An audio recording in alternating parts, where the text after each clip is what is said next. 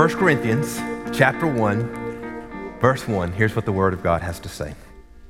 Paul, called by the will of God to be an apostle of Christ Jesus, and, uh, and our brother Sosthenes, to the church of God that is in Corinth, to those sanctified in Christ Jesus, called to be saints, together with all those who are in every place, called upon, call upon the name of our Lord Jesus Christ, both their Lord and ours. Grace to you and peace from God, our Father, and the Lord Jesus Christ. I give thanks to my God always for you because of the grace of God that has been given you in Christ Jesus. That in every way you were enriched in Him in all speech and all knowledge, even as the testimony about Christ was confirmed among you, so that you are not lacking in any gift as you wait for the revealing of our Lord Jesus Christ, who will sustain you to the end, guiltless in the day of our Lord Jesus Christ. God is faithful, by whom you were called into the fellowship of his Son, Jesus Christ, our Lord. So if you listened carefully this morning as I was reading that passage, it sounded like uh, sort of a, a greeting or a hello. And that's exactly right. So this is a letter that Paul was writing to the church at Corinth, and these are the opening words. And like would you would like you would begin a letter, Paul begins a letter. So he addresses the church. He he identifies who he is, and so uh, he, he, there's some there, there's some dynamics of greeting here. Now, as you if you read through the, the letter to the Corinthian church, Paul deals with some really difficult subjects and and, and confronts the church on some really wicked sin. But before he gets into all of those things, he first begins with an encouraging word. In fact, he begins with sort of the, the baseline of who they are in Christ. There was trouble in the Corinthian church. But, friends, that's nothing new and it's certainly not anything that you and I aren't familiar with. There's trouble in the church today. Amen? You and I are living in a uniquely, well, let me, let me rephrase that. We are living in a wicked day that is unique to us. Not in the course of history, but unique to us. Um, there are things today that are being presented as good and wholesome even for the consumption of children that, friends, are absolutely vile, wicked, and horrific to consider. Make, listen, do not be confused on this. The wicked society around us, they're not targeting you and me as much as they are targeting the impressionable minds and hearts of children. That's why the battleground so often centers around the schoolhouse and places where children are. It's a wicked day where things that are clearly sinful are held up as righteous and good and beautiful when they actually are wicked and ugly. But it gets worse. Many today who claim identity with the church have abandoned even rejected the truth of God. This week, this past week, I went to a meeting, a public meeting in our community where many spoke on an issue of wickedness. And where there were many who stood up and, and, and spoke on, a, on account of righteousness and a biblical understanding of truth, there were, there were equal number of those who stood up and celebrated debauchery and sexual perversion. And what really broke my heart amongst those who spoke that way is there was a significant number of them who identified themselves as Christians and members of a particular church in our community and said our church equally celebrates this issue of sexual perversion. These are not good days. But I take some encouragement. Our day is not unlike the day that Paul was writing to when he wrote to the church there at Corinth. the city of Corinth was known for its debauchery. In fact, I mean, that was sort of its identity, its calling card. To, to, to be called a Corinthian was an insult indicating someone was morally loose. So the church in Corinth was living in a culture, in a societal context that was very similar to what you and I are living in today. And it's not a surprise to, to appreciate that the culture in which they had lived in, some of which had found its way into the church as well. And so Paul is going to confront that. But before he deals with the issues of sin in the church, he first reminds the church of who they are and the blessings they enjoy. And so, friends, that's what I want us to do today. I, listen, there is, there is ample subject matter for us to discuss of both the, the cultural wickedness in which we live in and the inroads that those, that cultural wickedness has made within the church. But today I want to give our attention to the blessings of God that comes from salvation because in a world where it seems like wickedness and sin is winning, it's important to remember that the battle really is already won. And the outcome is already determined. And our hope, our sustaining power, um, the one who preserves the church and you and I as believers is, is still on his throne and is not shaken. Amen?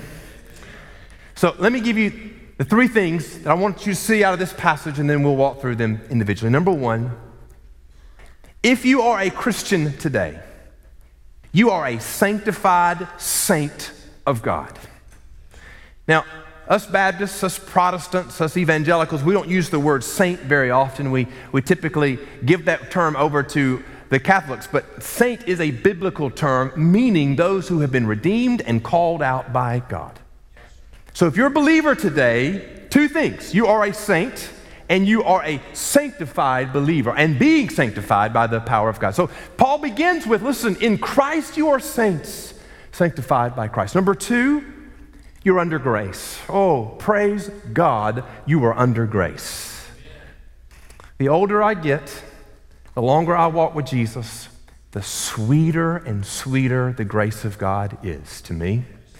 Do you know why? Because the older I get and the longer I walk with Jesus, the more aware I am of my own sin. And the more aware you are of your own sin, the more precious the grace of God is to you. And then lastly, I love this one. The church and every believer is sustained by God's faithfulness. The church, believers, the testimony of the gospel is not dependent upon the ingenuity, the tenacity, the ability of the church and the people within it. God's truth and the gospel testimony will remain until Jesus comes back by the faithfulness and the power of the living God Jesus. He preserves the church. He sustains the testimony of the gospel. And so we are sustained by, by God's faithfulness. But let's begin with saints of God. I would just draw your attention back to verse 2. So Paul begins with a greeting, and then he says, so he's addressing who's he, he's writing to. And he says in verse 2, to the church of God, that is in Corinth, to those sanctified in Christ Jesus, called to be saints together with all those who are in every place, call upon the name of our Lord Jesus Christ, both their Lord and ours. So, a couple of things here. First of all, he says that they were called. In other words, if you're a saint, if you are being sanctified by, by Christ, then what it begins with is you have been called by God. Now, calling is a word we often use in, in church, but the, the, the, Greek word for, for church includes this, actually, uh, this idea of calling. So the Greek word for church is ecclesia. And it's really two words stuck together, and it means those who've been called out. The ek part is the out. The, the, the, the second part of the word, the ecclesia, is, is the, the call. So you've been, if you're a part of the church of God, you are the, the group of those who've been called out. Paul uses the word call here to reference to himself um, and, and the Christians at Corinth. The idea behind this word is that it is, it is first the action of God working for and on us. You don't call yourself God calls you out of the wicked perversion of this world into his truth and the righteousness of his salvation. God is the one who calls. God is the one who acts on our lives to, to, to, uh, to respond to his will. The point that Paul is making is that his role as an apostle is first because of the calling of God, and the salvation of those in the church is first because of the calling of God. Now, this is one of those foundational truths that I think is that it, if you don't understand this, then everything else doesn't really make sense. If you come to saving knowledge in Jesus, you don't do so because you are smart enough to understand it. If you come to saving knowledge in Jesus, it's not because you worked hard enough to deserve it. If you come to saving knowledge in Jesus, it is only because of the grace of God that acted upon you to call you out of this wicked, perverse generation. The Christians in the church at Corinth are saints of God not because they deserve it or even because of their uh, because their behavior is worthy of it. They are saints of God because God called them out of this perverse generation. Paul wanted to remind the, the church of the work of salvation that they had been set apart for the glory of God. And in reminding them, he is also making the case that what has set them apart for God's glory should have no fellowship with sin and wickedness. So if you're the called out ones, you've been separated from the wicked, perverse generation around us. Now, Paul says that you were, that you were, you were called of, that you were called of God. But he also says that you are sanctified in Christ. Paul is writing to confront the church on many issues of sin, and he will get to those issues of sin later in his, in his, in his, uh, in his letter. The, the, the city of Corinth was well known for its sexual perversion and rampant sin. In fact, it would be similar to our opinion of Las Vegas, right? You've heard the phrase, what happens in Las Vegas stays in Las Vegas. That's a lie, dear friends. Whatever happens in Las Vegas will follow you home. Amen? But you can understand that dynamic. We understand Las Vegas is a sin city. You don't go there for Bible study generally, you go there for other things. Corinth was a city like that that celebrated, identified with sexual perversion and other things. The church at Corinth was struggling with sin the sin of the city being a part of the lives of the Christians in the church. There were some nasty, perverted things that were happening amongst the believers in the church at Corinth. But before Paul deals with these issues of sin, he reminds them that because they've been called out, they've also been sanctified in Christ. That word sanctified means to, to, to, to, uh, to dedicate to the service and to the loyalty of to deity, to, to concentrate, to, to concentrate, to dedicate to God to dedicate, to, to be given over completely to Him. And this is not a work done by the, by the Christian, this is a work done by Jesus. Be, be careful to understand this significance. Sanctification is not moral action on the part of man, but a divine, effective state by the power of God. Amen. Listen to me carefully. You are, if you're a Christian today, you are being sanctified, which means your testimony ought to be that you're not struggling with the same sin that you struggled with yesterday, the day before, the year before. Now, it, it, likely is that God's still dealing with you about sin today, but sanctification work is that he's, God is making you more holy and more like Him day by day, year by year. That is not a work that is done by you, that is a work that is done by God working in you. He called you out to sanctify you. And then, one other thing when we talk about the saints of God. We are unified under the lordship of Jesus. Notice what he says there right at the end of verse 2. With all those who in every place call upon the name of our Lord Jesus Christ, both their Lord and ours. Wherever there is sin, there is disunity. But whether, wherever there is salvation, there is, there is unity in Christ even with those who are far off, different culture, different place they live. Paul reminds the church that the same God who calls and sanctifies them also unites them with every other believer. This unity is not just for the church in Corinth, but for all those who call upon the name of the Lord. Now, I want to, not to stir up things, but I want to be very clear here. Paul is saying that under Christ, those who've been called out and sanctified, sanctified have unity with all those who are under the lordship of Jesus. How do you know if you're under the lordship of Jesus? Well, you, if you're under the lordship of Jesus, you have surrendered your life to the authority of God testified to in His Word.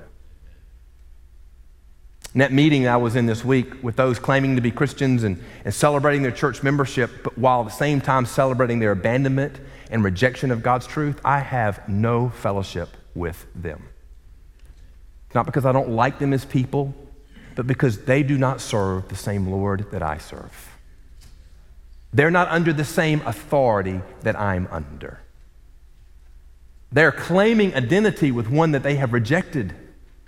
Therefore, we're not unified just because we all say, let's be, let's be happy and nice to one another. We're unified under the lordship of Jesus. Those who are called out and sanctified are unified under the lordship of Jesus. Now, number two, in verse 4, 5, and 6, Paul turns his attention to grace, which is an appropriate subject matter if you're about to drop the hammer on them about the issues of sin in their life, right?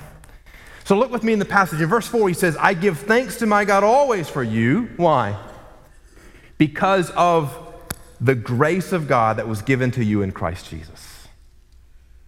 That in every way you were enriched in him in all speech and all knowledge, even as the testimony about Christ was confirmed among you, so that you are not lacking in any gift as you wait for the revealing of our Lord Jesus Christ, who will sustain you to the end. A couple of things about grace here. Number one, we have first and foremost grace in salvation. The word grace takes prominence here as Paul addresses the church and offers a prayer for them. For those who have known the salvation of Jesus, grace permeates everything and every relationship. And so Paul reminds with clarity that the salvation of the saints at Corinth was from the grace of Jesus. Their salvation is not from their worth, and their salvation is not from their work. Their salvation was only from the grace of God. This is true for all those who come to know salvation. The knowledge of grace transforms our relationship with one another when we respond to one another with grace that God has first shown to us. No one can come to salvation without grace, and all those who have been saved will be saved only by grace. That's why, friends, we celebrate the, the sureness of God's salvation because you didn't earn it. See, if you earned it, you can lose it. If you attained it, you can put it away. But if God called you out of His grace and saved you according to His grace, dear friends, that's secure in His power and His might. We're under grace and salvation, but we're also under grace in blessing. Look at verse 5, where he says, that in every way you were enriched in him in all speech and all knowledge. Not only has God shown grace to the saints through salvation, but God has also shown grace through the pouring out of his many blessings on them. So Paul says in verse 5 In everything you were enriched in him. Every, every, every area of your life was blessed through and by the grace of God. No one deserves salvation. If God only had, had only given us the gift of salvation and nothing else, that would be amazing grace all by itself. But God's grace is overwhelming in that He not only saves, but He also blesses, and He also equips, and He also empowers. Through grace, God pours out His blessing on every believer that they might be a testimony to the glory of his name. So we have grace in, te- in our salvation, we have grace in blessing. Therefore, we also have grace in testimony. That's why he says in the, in, in the second part there, verse um, uh, 6 and 7, as, even as the testimony about Christ was confirmed among you, so that you're not lacking in any gift as you wait for the revealing of our Lord Jesus Christ. You know, there's a truth here that God does everything for his glory. So when you think about your salvation, you were saved for the glory of God. You are blessed,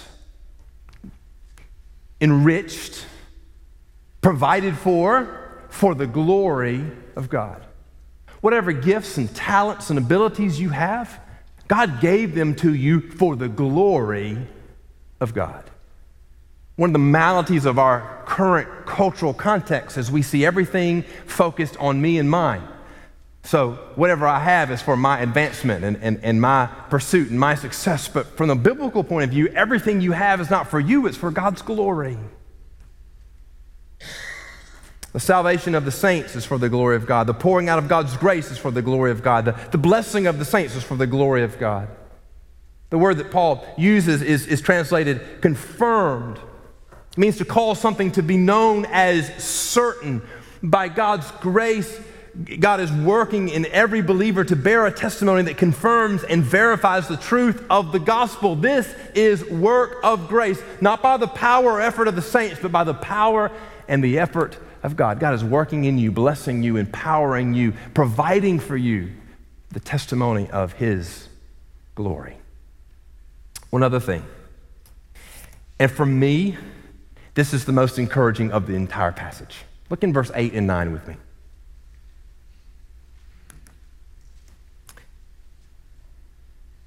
So, in the last part of verse 7, he says, For the revealing of our Lord Jesus Christ, who will sustain you to the end. Oh, thank you, Lord. Guiltless in the day of our Lord Jesus Christ.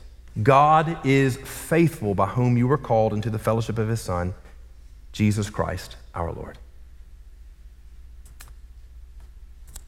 A couple of things here about the faithfulness of God. First, God will be faithful to provide. I've said many times already that in the following verses and chapters, Paul would would get to the troubling issues that the church was dealing with. But before he does that, he wants to affirm that the saints lack nothing from the blessing of God. God's withheld no blessing from them. The troubles of the church flow singularly from sin and rebellion. Paul reminds the Corinthians that God has and will continue to be faithful to provide everything they need to fulfill their calling. Now, I think this is both a truth that is challenging and liberating. You see, we often respond to the task of ministry with a sense of being overwhelmed. Listen, as a pastor, I see it on your faces when I preach about evangelism and how you ought to be sharing the gospel, I see that sense of overwhelmingness that I, I don't know if I can do that. I, I don't know if I can, if I've got the skill set, what will I say? When we talk about ministering to the needy, I mentioned this morning uh, the, the great need of foster care in our community. Some of you, even if I said that, identified with the need, recognized that somebody needs to do something, but felt like, oh, who am I? I'm just, that's way beyond me. I can't, I can't do that. living righteously in a wicked world? Do you know, I understand some of you have just given up. It's not that you don't think it's important. It's not that you don't think it's right to live righteously in a wicked world. You just quit trying. So you, you don't worry anymore about the, the words that come out of your mouth. You know some of those things are not godly, but you just quit trying. There's some things that you, that you watch on on, on TV that you know you ought not to watch, but you've just quit trying. You would agree with me all day long about that you need to be righteous in your life, both public and private, but you just, it just feels overwhelming. You just feel like you're overwhelmed, you're, you're undone, and so you don't even try. Or how about speaking truth to a hostile world? We're growing, the culture around us is growing more hostile to truth every single day. Makes some of you nervous, anxious, puts your stomach in knots about speaking truth to a hostile world. It is true that we have been called to do more than our abilities can do.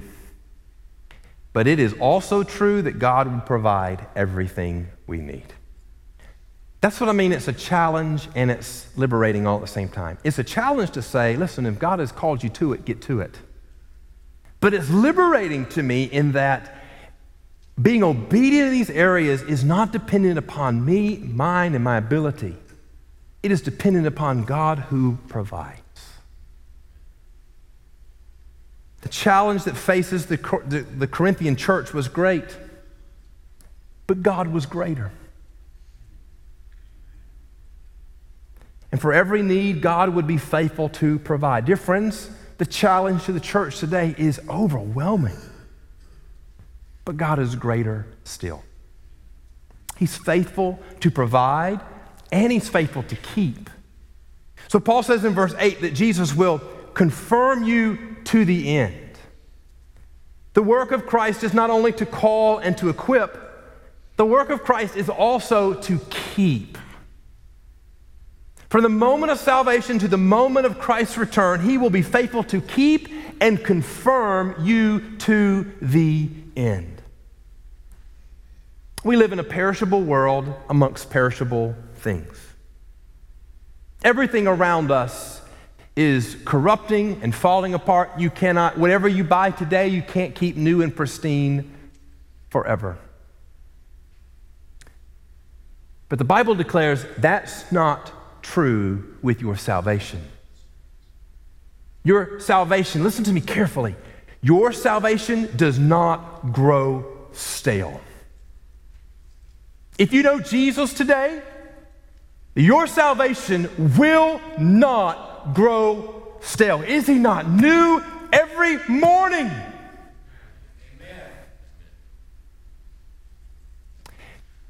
salvation of Jesus in your life will not lose power. Do you know how many things around this church require batteries? We buy batteries by the caseload around here. And it seems like every time we pull up something, it needs more batteries and new batteries. Do I hear an amen from our musicians? Come on now. The power of Jesus never grows dull and it never depletes, it never wears out.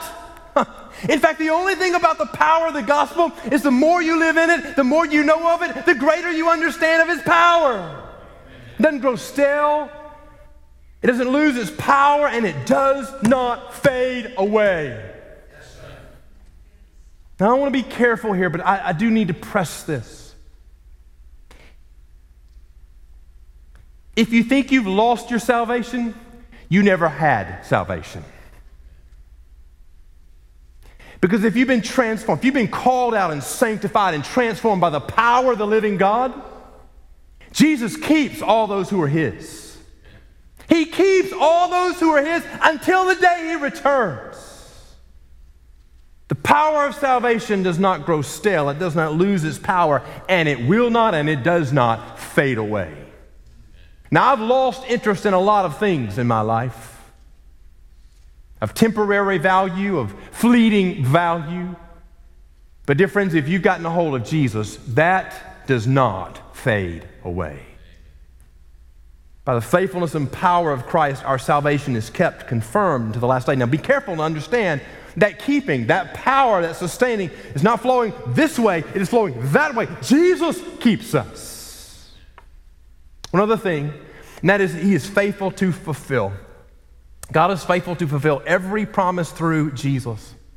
So Paul was going, go, Paul was going to confront the church with issues of their sin, but he wanted them to know that they were not alone in their work. God was working. God was working through Jesus. God was working in the church through Jesus. And God will always, always, always complete his work. God will always, always, always accomplish His will. God will always, always, always fulfill His promises. This was true for the church at Corinth, and this is still true for the church today.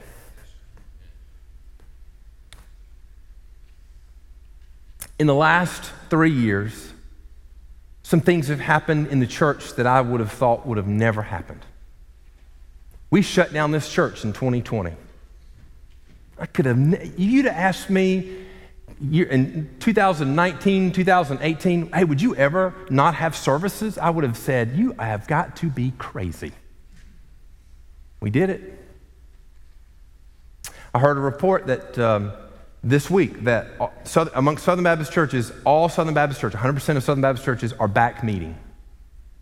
But at the same time, our attendance is well, well off. About a third. In general, about a third of the attendance pre COVID is lost versus post COVID.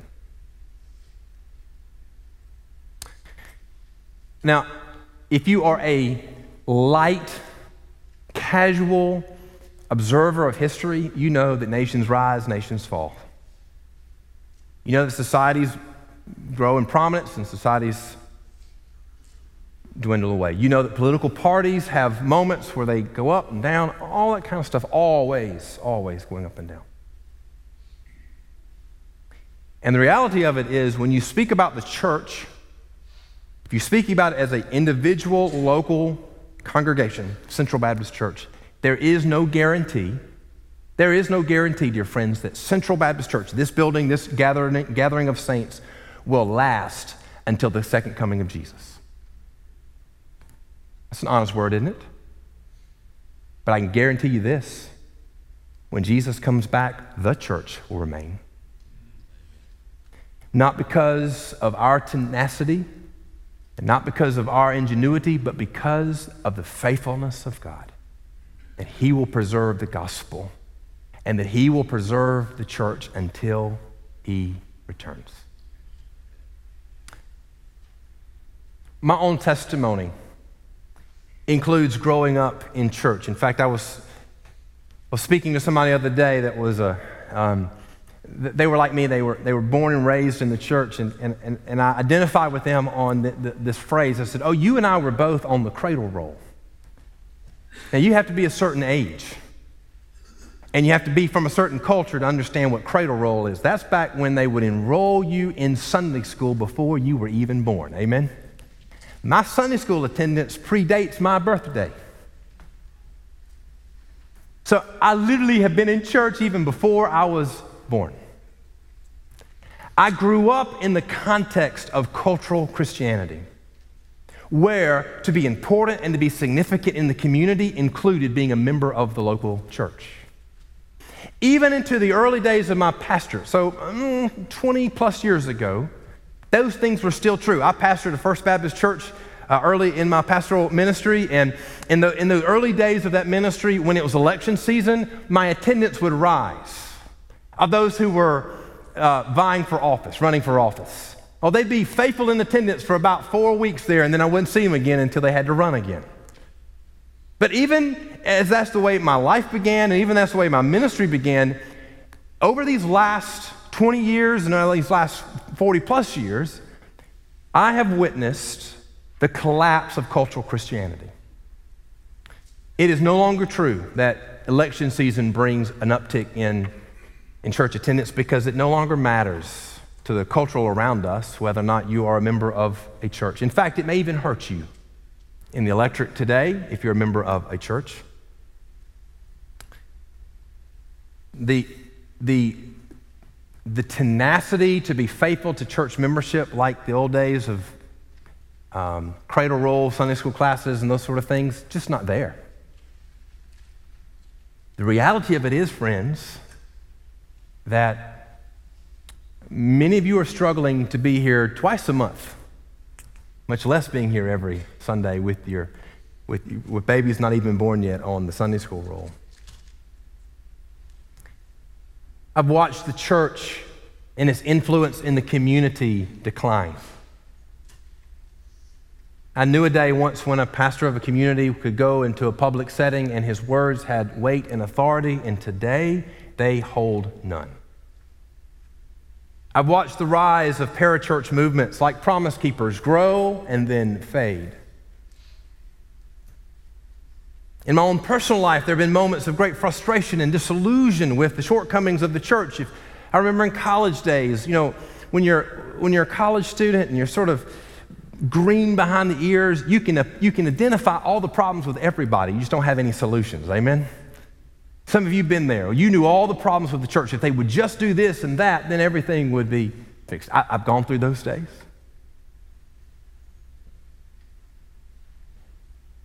I've known some who love the Lord but have been beat up and wearied by dysfunctional churches and find it hard today to connect with the fellowship? You know, with all of that, with all of that, you might say, what's the value of church? Friends, this past week when I was in that meeting and I heard those folks stand up and say, I'm a member of such and such church and we, we celebrate and honor homosexuality, and um, I, it was not something that I did not know. It's just the first time I heard it said out loud, and it broke my heart. And you might say, in a context like that, with the witness of the church, so that, listen, I wonder, you know, you're sitting in that room, and, and there were lots of people in that room who didn't know Jesus, and here you've got some folks standing up going, This is what the Bible says, and you got other folks going, We're a member of a church, we love Jesus, and we think this is just fine, do whatever you want to do. What is the witness of the church in that context? And you might say, with all that confusion, with all that mess, what is the value of the church? And here's what I come back to over and over and over again Christ loves the church. Because the church is the body of those who've been called according to his grace as saints and are being sanctified for the testimony of Christ. Christ loves the church. The church is the bride of Christ. Christ has called us. Christ has poured out his blessings of grace upon us, and it is the testimony of God and his faithfulness to the church. It is, remains today in demonstrating to the world the glory of God.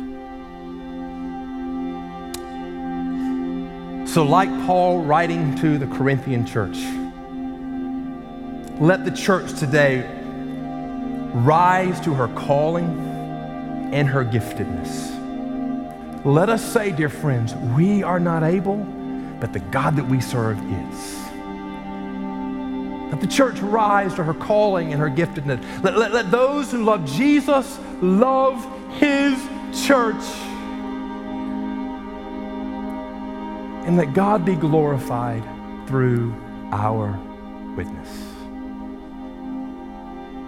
not according to what you have done or accomplished, but let the witness of God in you be God has done great things through you. God is doing great things through you. That His power, that His blessing, that His faithfulness is being testified through you. Be encouraged today, church. God is still on His throne. He's still calling out saints. He's still equipping saints, and He will be faithful to fulfill His promise to the very, very